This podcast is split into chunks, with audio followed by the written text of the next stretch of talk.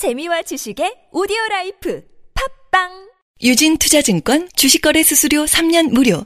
랩스 인베스트먼트 홈페이지에서 신청하세요.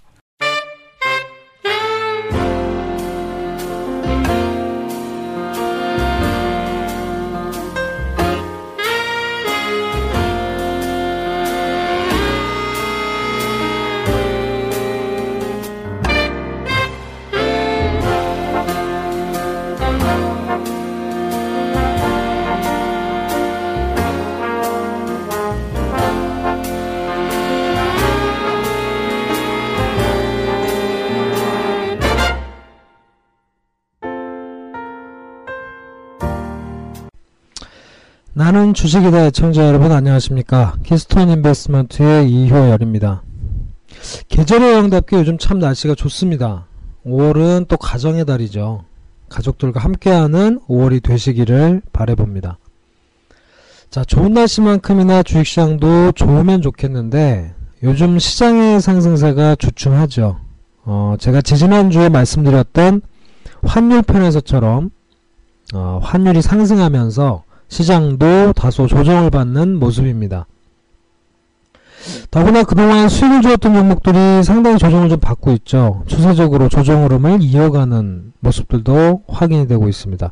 제가 첫 시간을 환율을 시작으로 두 번째 원자재 그리고 오늘은 실적에 대해서 좀 이야기를 해보려고 합니다. 뭐 향후에는 예, 오늘 이후 시간에는 조금 더 깊은 내용들 또 아, 시장에서 최근에 이슈가 되고 있는 내용들에 대해서도 많이 말씀을 드릴 거고요.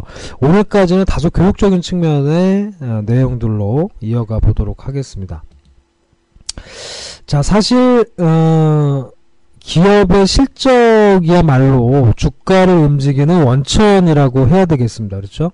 주식 투자라는 게 사실 어렵게 생각할 수도 있지만 사실 가장 간단하게 생각해 보면 실적이 좋은 기업은 주가가 오르고 실적이 좋지 않은 기업은 주가가 떨어지는 것이죠.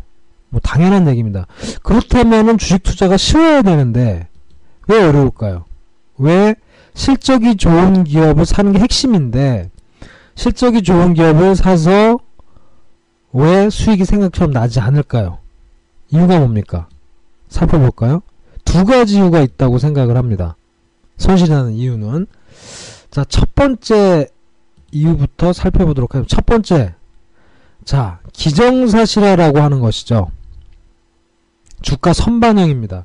그러니까 즉 실적이 좋을 것으로 예상한 기관이나 외국인 투자자가 미리 사는 거죠. 실적이 안 좋았음에도 불구하고 미리 사는 거죠. 바닥에서 주식 사 모으다가 실제로 실적이 좋게 발표되면 그때 오히려 차익 실현을 하는 이런 경우가 생긴다는 말이죠.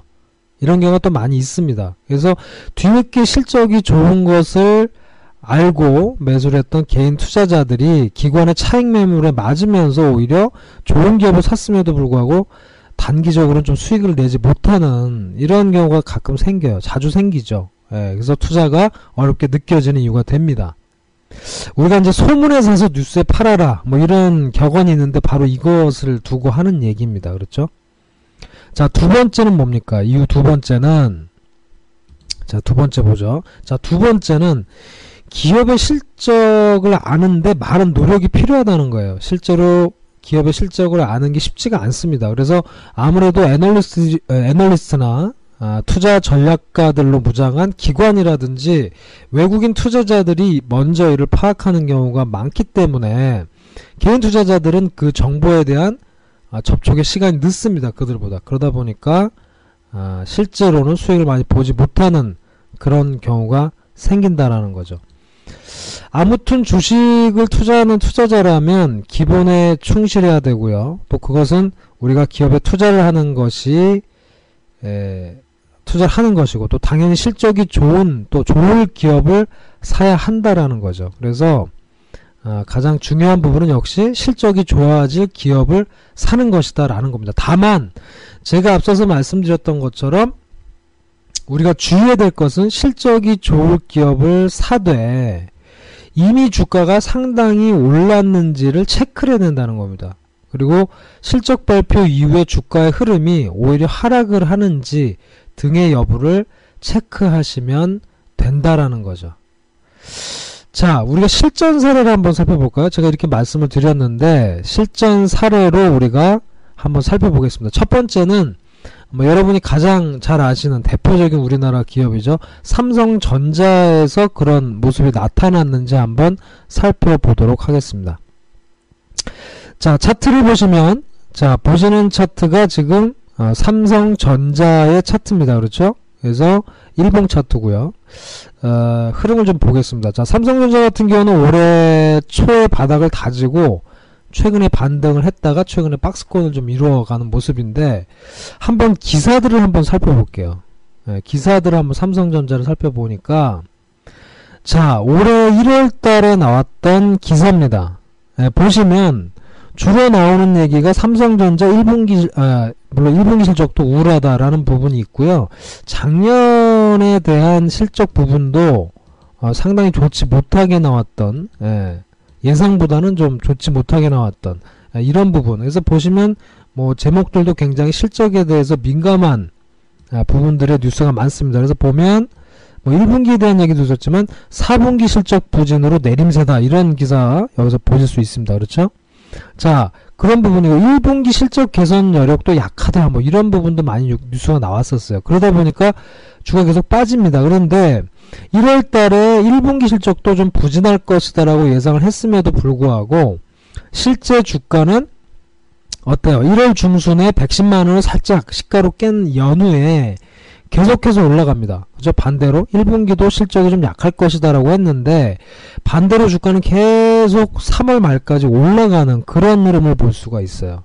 그런데 에, 보시면 자, 3월 달에 들어서 한번 보죠. 기사. 삼성전자에 대한 기사인데요. 3월에 봅니다.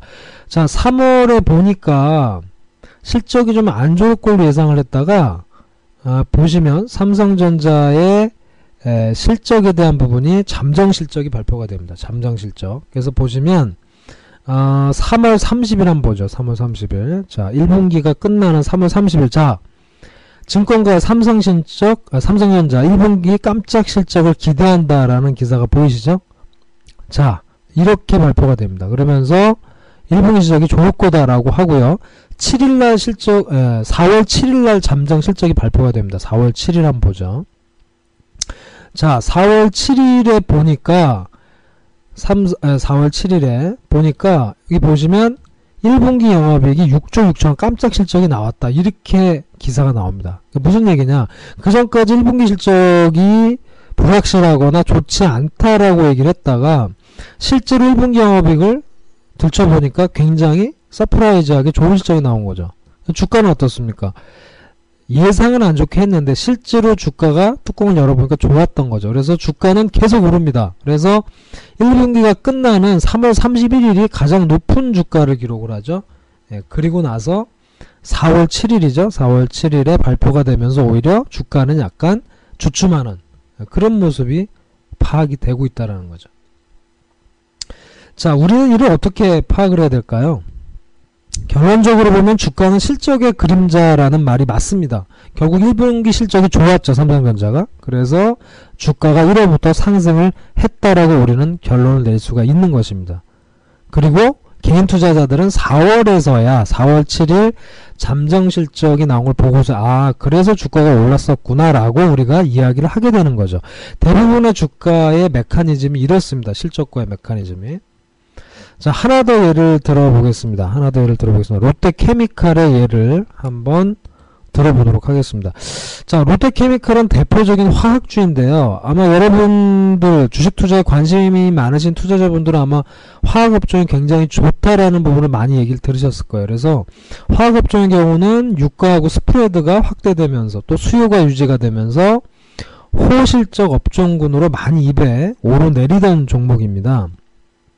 자, 롯데케미칼의 경우도 어, 뉴스를 한번 볼게요. 자, 롯데케미칼의 경우인데 어, 작년에 보면은 4분기 실적이 생각보다는 부진했어요. 부진한 전망이 많았습니다. 4분기 실적이 좀 부진하다. 이렇게 얘기가 됐었던 거죠. 예, 그래서 주가 같은 경우는 예, 흐름을 보시면 예, 12월 정도쯤에 보시면 굉장히 주가가 내려와 있는 물론 추세적으로는 계속 올라갔었어요. 좋은 화학업종의 예, 실적 때문에 올라가다가 4분기 실적이 좀 부진하다는 예상 때문에 주가가 빠져 있었죠. 자, 그런데 보세요. 자, 그런데 그런 전망이 많았음에도 불구하고 오히려 그 기사 이후로 보시면 주가가 12월을 저점으로 빠지질 않습니다. 4분기 쪽이 좋지 않을 것이다, 부진할 것이다 라고 했는데 주가는 계속 올라가요. 그렇죠? 자, 뉴스를 한번 보겠습니다. 뉴스. 자, 뉴스. 작년 그 2015년 실적에 대한 잠정 실적이 2월에 나옵니다. 2월에 나오는데 굉장히 좋게 나와요. 보시면 매출은 좀 줄었는데 영업이익이 뭐 surprise하게 나옵니다. 굉장히 큰 폭으로 에, 증가된 부분. 그래서 여기 보시면 자 2월 달에 롯데케미칼 4분기 실적 기대치 상회한다. surprise하게 나온다. 라는 부분이 나옵니다. 자 그러면서 주가 계속 올랐다는 거죠. 그렇죠? 그런데 롯데케미칼 같은 경우는 그리고 나서 일, 에, 작년 실적 2015년 실적이 발표되고 나서도 계속 오릅니다. 계속 올라와서 역시 앞서 삼성전자와 마찬가지로 3월 말까지 주가 계속 상승을 합니다. 자, 왜 그랬을까요? 아마 감을 좀 잡으셨을 것 같은데요. 뉴스를 한번 보겠습니다. 자, 롯데케미칼의 1분기 실적에 대한 부분이 보시면 실적 예상치는 아, 지난달 4월 28일에 발표가 됐어요. 한번 볼까요? 자, 4월 28일 롯데케미칼 보면 연결 실적이 굉장히 껑충 뛰었습니다. 1분기 유가 약세에도 어, 실적은 껑충 뛰었다 이런 surprise한 실적이 나왔다라는 부분이 기사로 나온 걸 확인할 수 있습니다. 즉 1분기 실적이 좋았다라는 거죠. 그러니까 1분기 실적이 좋다 보니까 주가는 2월 이후에도 계속 올랐습니다. 그래서 3분기, 아 1분기 마지막까지 올랐다가 실제로 실적이 발표된 거는 4월 28일입니다. 오히려 3월 이후부터는 계속 주가가 빠지고 있었다는 거죠. 그렇죠? 자, 지금도 마찬가지로 주가가 좀 미리 앞서가는 선반영의 모습을 우리가 확인하실 수가 있습니다. 이렇게 좀 예를 좀 들어드리니까 아마 투자자 여러분께서 주가 흐름의 메커니즘이 다소 어, 이해가 되시지 않을까 생각을 합니다. 자, 그러면 이제 중요한 거는 지금이죠. 그러면 그러면 우리는 어떤 기업에 이제 투자를 해야 될까요? 그렇죠. 당연히 앞으로 실적이 좋아질 기업, 지금 실적이 좋은 기업이 아니라 앞으로 실적이 좋아질 기업, 지금 현재 입장에서 지금 5월이니까 지금 보면 2분기 실적이 좋을 기업을 찾아야 되는 거죠. 그렇죠? 그런 기업을 보면 주가 흐름이 좋을 겁니다. 자, 최근 시장에서 그러면 어, 2분기 실적이 좋을 걸로 좀 뉴스가 나왔던 기업들이 좀 있어요. KT 만도 같은 기업인데 한번 확인을 해보겠습니다. 정말 추세 흐름이 좋은지 확인을 해보겠습니다. 자, KT입니다. KT 같은 경우 말씀드린 것처럼 주가가 1분기에서 계속 올랐어요. 2분기에 대한 기대감이 높으면서 오늘도 상당히 높은 예, 상승 주가 흐름이 이어지면서 어, 마무리가 되는 모습을 볼 수 있습니다. 만도도 한번 볼게요. 자, 만도 같은 경우도 최근에 주가 흐름이 계속 3월 이후에 계속 올라가고 있습니다. 이게 무슨 말을 뜻할까요? 그렇죠. 2분기 실적에 대한 기대감이 주가에 반영이 되고 있다라고 우리가 해석을 해야 되겠습니다. 그렇죠? 네, 이런 부분을 여러분이 확인할 수가 있습니다. 자, 롯데케미칼 같은 경우 한번 보겠습니다. 롯데케미칼의 경우는 앞서 말씀드린 대로 어, 주가가 1분기 실적 잠정이 발표되고 나서도 계속 떨어졌는데 아마 예상을 하셨으리라 생각을 하는데요. 어떤 기사가 있을까요? 어, 지금 롯데케미칼은 여기 지금 흐름에는 안 나왔는데요. 최근 흐름에서 약간 실적에 대한 부분, 예, 에탄올이라든가 이런 부분에 대한 아, 부정적인 뭐 그런 뉴스들이 사실 시장에 좀 있었습니다. 그러면서 주가가 하락을 하는 2분기에 대한 실적이 불투명하게 되는 그런 부분들이 나오다 보니까 주가가 빠지게 되는 거죠. 그래서 호실적에도 불구하고 최근에 조정이 나오고 있다라고 말씀을 드릴 수가 있습니다. 자, 그러면 보신 것처럼 우리는 주식시장에 투자를 하고 있죠, 지금. 투자를 하고 있고 여러분들은 어, 미래에 실적이 좋아질 기업에 투자만 하시면 됩니다. 그렇죠? 그리고 그런 기업을 찾으시면 되는 겁니다. 자, 하지만 사실 직장과 사업에 바쁜 일반 투자자분들이 뭐 이러한 부분들을 계속 체크하는 것이 쉽지만은 않은 일이다라고 생각을 합니다. 그러다 보니까 손해를 보는 투자자분들이 많고요. 실제로 그에 대한 해법은 뭐가 있을까요? 그렇죠. 전문 투자기관이 운영하는 펀드에 투자를 하거나 또는 어, 저희 같은 키스톤 인베스트먼트와 같은 투자를 도울 수 있는 회사의 도움을 받는 것입니다. 그죠? 예, 여러분께서 그렇게 도움을 좀 받으신다면 여러분 투자하는데 굉장히 도움을 받으실 것 같고 저희 같은 경우는 주식 담당자 통화 또 탐방 등 지속적인 체크를 통해서 투자하시는데 좀 더 깊은 확인 작업을 통해서 여러분께 서비스를 해드릴 겁니다. 많은 관심 부탁드리고요. 자, 저는 다음 시간에 다시 인사를 드리고요. 최근 시장이 다소 어려운데 첫 번째 시간에 말씀드렸던 것처럼 환율 흐름을 좀 잘 보세요. 강의드렸던 것처럼 환율이 다시 오르면서 시장이 어려워지고 있습니다. 또 오늘 말씀드렸던 것처럼 지금 실적 시즌, 1분기 실적이 발표되는 시즌인데요.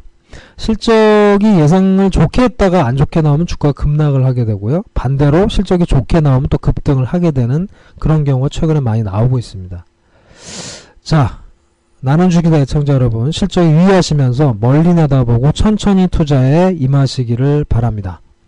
저는 다음 시간에 인사드리겠습니다. 감사합니다.